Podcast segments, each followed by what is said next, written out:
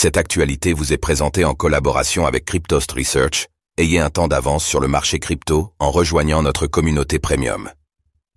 Le Salvador offre un visa de liberté à un million de dollars en partenariat avec Tether.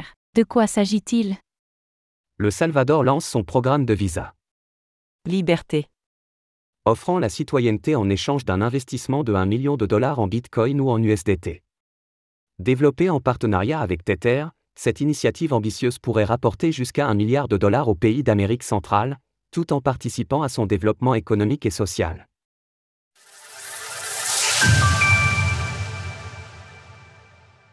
Le Salvador met en place un visa liberté. Le Salvador a récemment lancé un programme de citoyenneté par investissement, proposant des visas de résidence et un chemin vers la citoyenneté pour ceux prêts à investir en Bitcoin ou en stablecoin USDT. Ce programme, baptisé Adopting El Salvador Freedom Visa Programme, est une collaboration entre le gouvernement salvadorien et Tether, l'entreprise à l'origine du premier stablecoin du marché, l'USDT.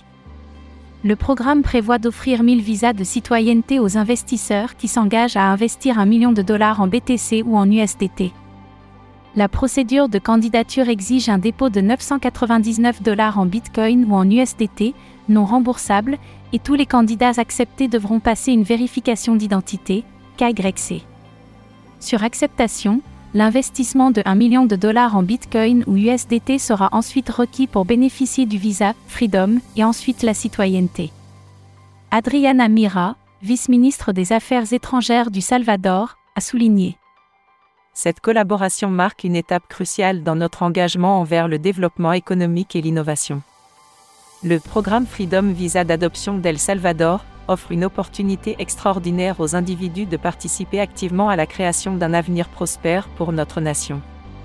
Selon Tether, le programme Adopting El Salvador Freedom Visa offre aux participants la possibilité de jouer un rôle actif dans le développement culturel, technologique et sociétal du Salvador tout en proposant aux investisseurs un chemin vers la citoyenneté salvadorienne en contribuant au progrès de la société du pays.